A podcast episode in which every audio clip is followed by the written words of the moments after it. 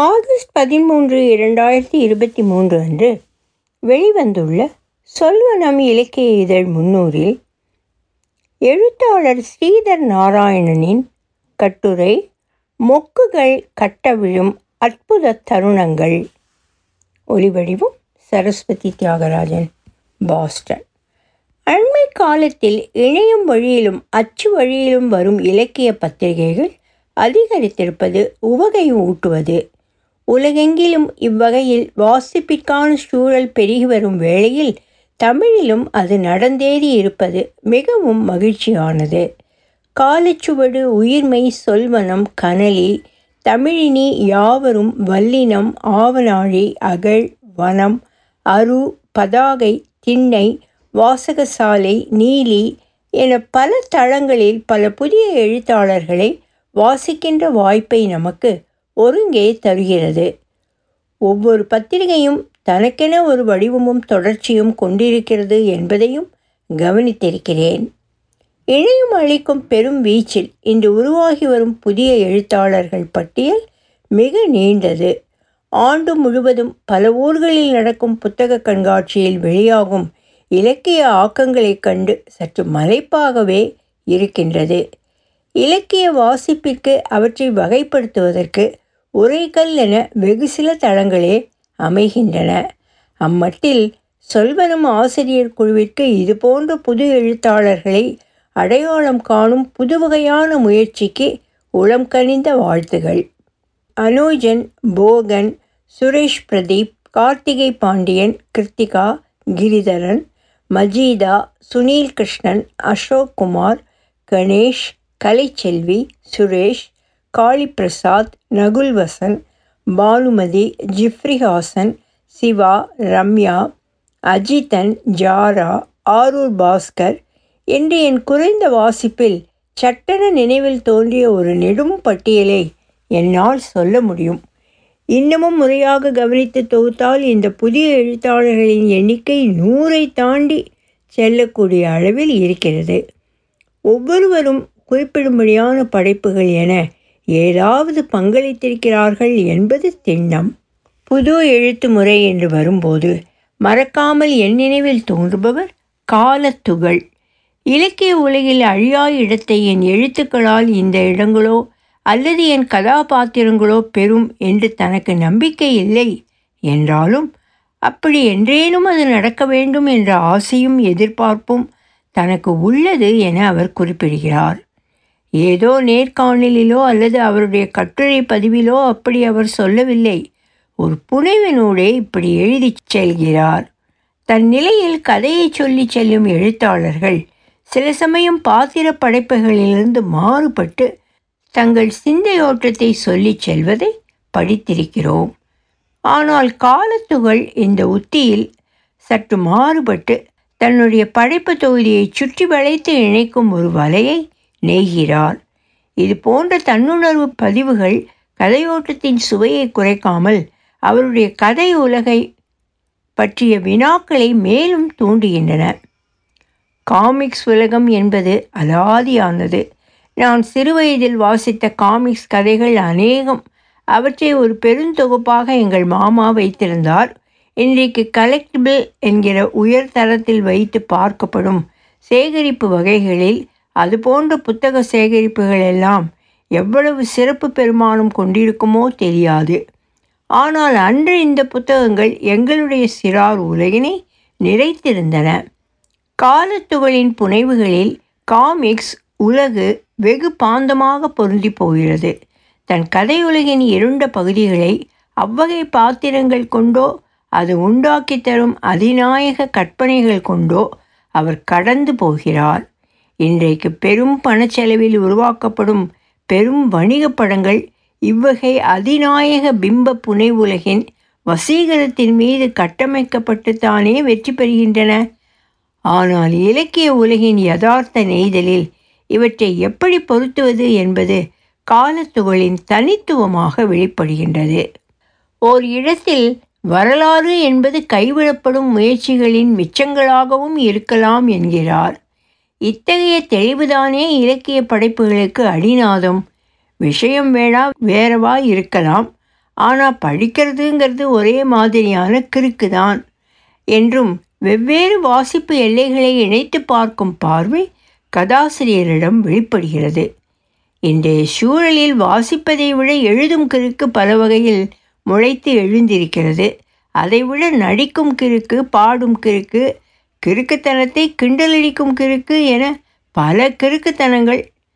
ஒரு காமிக்ஸ் புத்தகத்தை தேடிச் செல்லும் கதை சொல்லி மெல்ல மெல்ல கணேசன் அண்ணனை தனக்குள் தேடி பார்க்கும் செயலாக மாறிப்போகிறது இது போன்ற அனுபவத் துளிகளை கொண்டு வந்து எழுதுவது என்பது எந்த அளவிற்கு இலக்கிய பெருமானம் பெறுகிறது. இம்மாதிரியான உருமாற்றம் வாசகரை சென்றடையும் போதுதான் புலனாகிறது. இன்னொரு தருணத்தில் இப்படி கணேசன் அண்ணனை தேடியதை பற்றி தன் புனைவாக்கத்தை ஒரு புனைவாக காலத்துகள் எழுத முடியும். ஒரு முறை குன்றத்தூர் கோவிலுக்கு சென்றிருந்த போது அங்கே வெளிமண்டபத்தில் நிறைய மலர்களை கொண்டு வந்து குவித்து வைத்திருந்தார்கள். அதில் தாமரை மொட்டுக்கள் பல இருந்தன. நான் ஒரு மொட்டை கையில் வைத்தபடி அதை என்ன செய்வது என ஆராய்ந்து கொண்டிருந்தேன். ஒவ்வொரு இதழாக கவனமாக அவிழ்த்தால் அது மலர்ந்த பூவாக விரிந்தது. அப்போது அங்கே வந்த அந்த கோவிலின் கைங்கரியக்காரர் அந்த மலர்களை வகைப்படுத்தி அடுக்கத் தொடங்கினார். தாமரை மொட்டின் அடிப்பக்கத்தை பிடித்து கொண்டு அதன் முனையை தட்டி இப்பக்கமாக ஓர் அழுத்து அழுத்த அந்த மொட்டு சட்டென மலராக விரித்து கொண்டது. அந்த மொட்டு மலரானதும் அதை அவர் படு லாகவமாக நிகழ்த்தியதும் எனக்கு ஒரு பெரும் காட்சி அனுபவம் ஆனது. காலத்துகள் இந்த இரண்டையும் ஒரு சேர தன் படைப்புலையில் நிகழ்த்துகிறார். பயோபிக்ஸ் ஆயிலில் அவர் எழுதிய இயர் ஜீரோ நாவல் இப்படியாக பல மொட்டு தருணங்களை தன்னகத்தே கொண்டிருக்கின்றது. அதற்கான மொட்டு முகமும் அந்த நாவலிலே இருக்கிறது. தன்னுடைய வாசகர்களை இயல்பாக அதனருகே இட்டு சென்று ஒரே திறப்பில் மலர்கள் நிறைந்த தோட்டமாக தன் படைப்பை மாற்றிவிடுகிறார். இயர் ஜீரோ எப்படி வளர்ந்தது என இன்னொரு சிறுகதையில் ஒரு தகவலாக வருகிறது. ஏதோ நினைவோடு பகிர்வது போல் அல்லாமல் அந்த தருணங்களை தொட்டு எழுதும் போதெல்லாம் அவற்றில் அவர் மீண்டும் முங்கி எழுகிறார் என்பது புதுவிதமாக இருக்கிறது. கதையின் நிகழ்களத்தை இப்படி பல்வேறு பரிமாணங்களில் இருந்து வளர்த்து எழுப்பது ஒரு நல்ல வாசிப்பு அனுபவம். ஆனால் இதற்கு படைப்பாளி ஒரு பகுரூபி போல ஒரே காட்சியில் பல வேடங்களை தாங்கி நிற்கும் கூத்து கலைஞன் போல மெனக்கெட வேண்டும். பத்தாண்டுகளுக்கு முன்னால் அவர் எழுதியிருந்த நாகாஸ்திரம் சிறுகதைக்கும் இப்போது அண்மையில் வெளிவந்திருக்கும் புதை மணல் சிறுகதைக்கும் ஒரு மெல்லிய நேரிழை பிழைத்திருப்பதை பார்க்க முடிகின்றது. இங்கே இறந்த தாத்தாவின் விழிப்பும் அங்கே ரோஜா மனத்தின் கனமும் ஒன்றாக கதை சொல்லியின் அகத்தை தொடர்ந்து அலைக்கழிக்கின்றன. மரணத்திற்கான எதிர்பார்ப்பு பலவிதமான சொற்றொடர்களின் மேலேறி கனக்க வைக்கின்றன. அக்கனத்தின் பேரடையை மெல்ல மெல்ல ஆழப் போழ்ந்து வெளிவருகிறார் கதை சொல்லி. எப்பவும் போலத்தான் கலவி வன்முறை என்ற சிறுகதைகளில் இயல்பாக படர்ந்து வரும் உள்மன விகாரங்களை காலத்துகள் எவ்வித பூச்சிகளுமின்றி காட்சிப்படுத்துகின்றார்.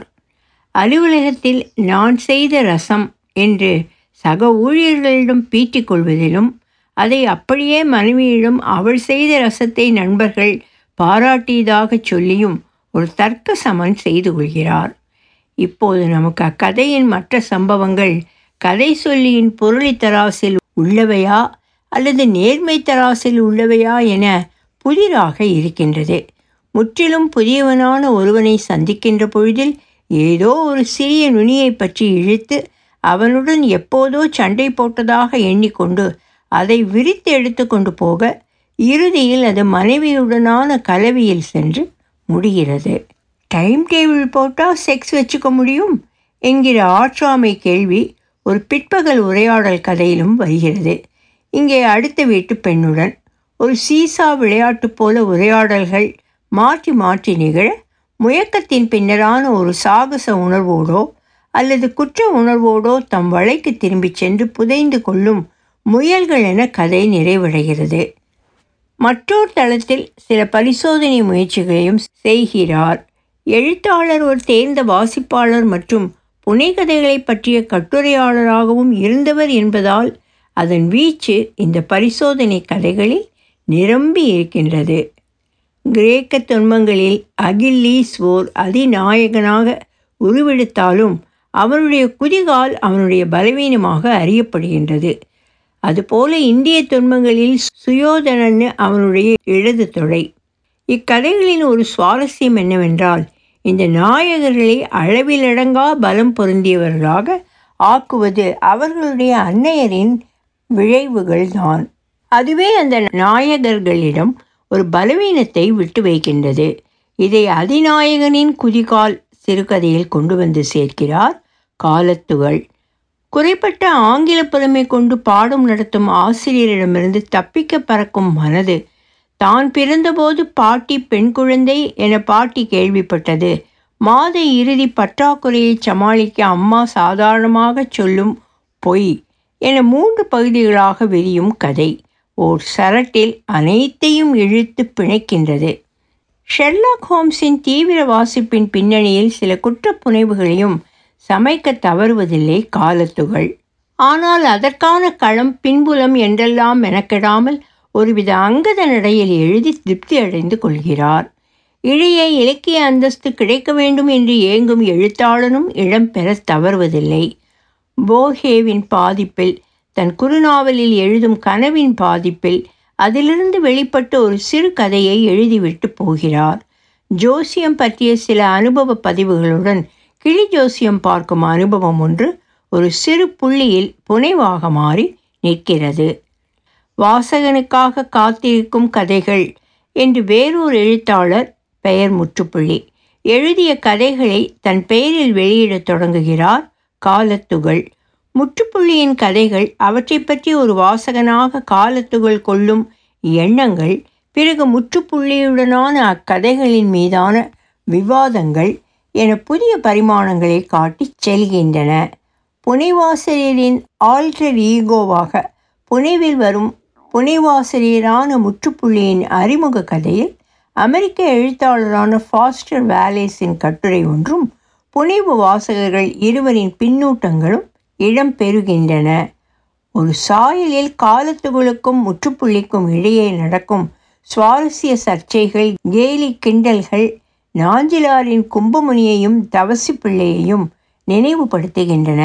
ஆனால் காலத்துகள் அவருக்கே உண்டான சுய பிரஜையுடன் தன்னுடைய புனைவுலகில் மட்டும் சுற்றி வருகிறார். பெயர் உதிர்த்தல்கள் இலக்கிய உத்திகள் சுயமுன் இருத்தல்கள் அற விழுமியங்கள் ஆன்மீக வெளிப்பாடு தரிசனங்கள் போன்ற பல கலை சொற்களை கொண்டு உள் விளக்கங்களுடன் ஒரு பத்தியை எழுதிவிட்டு எழுத்தாளன் தன் எழுத்து பற்றி பேசக்கூடாது வாசகன் அதிலிருந்து என்ன பெற்றுக்கொள்கிறானோ அதுதான் அவனுக்கான கதை அவரவர் கைமணல் என்று ஒரு தன்னிலை விளக்கமும் அளிக்கும் இடத்தில் இலக்கிய விரிவுரையாளன் என்கிற மற்றொரு அவதாரம் எழுக்கிறார் ஒரு குறுங்கதையில் லிஃப்டில் ஒன்றில் பயணிக்கும் ராஜன் என்பவன் லிஃப்ட் கண்ணாடியில் தெரியும் ஃபோர்ஹே முரகாமி போன்றவர்களின் பிம்பங்களின் உலகை காண்கிறான். சீட்டுக்கட்டு ராணி வாழைப்பழத்துடன் வரும் சிறுமி என்கிற பின்னவீனத்துவ உருமாறுதல்களுக்கு இடையே யதார்த்தத்தின் உண்மை நெருப்பு போல சுட வேண்டும் என்கிற எழுத்து பிரஞை வந்து போகிறது. கையில் இருக்கும் கொர்த்தசாரின் பிரதி தவறிப்போகிறது லிஃப்ட் பயணம் நிறைவுறும்போது ராஜன் வேறு பெயரில் வெளிவருகிறான். காலத்துகளின் விஸ்தீரணம் இப்படியாக அளவிட முடியாத பரப்பளவில் இருக்கின்றது. ஒரு பித்தேறிய நிலையில் ஒரு புனைவுச் சூழலை முழுமையாக கட்டவிழ்த்துவிடும் அதே தருணத்தில் சுய பிரஞையுடன் அந்த ஓட்டத்திற்கு குறுக்கே அவர் ஒரு ஓடம் விட்டு பார்க்கிறார். இது இயல்பான கதையோட்டத்தை செழுமைப்படுத்துகிறதா?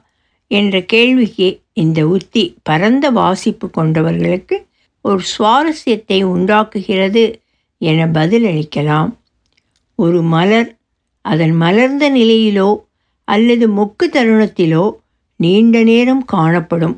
அந்த மொக்குகள் கட்டவிழ்வது ஒரு அற்புத தருணத்தில்தான். சொல்லப்போனால் நம் மனம் கட்டவிழும் அந்த நொடியில் அவை தம்மை கண்ணாடிகளாக்கி நம்மை நமக்கு பிரதிபலிக்கின்றன. ஒலிவடிவம் சரஸ்வதி தியாகராஜன் பாஸ்டன்.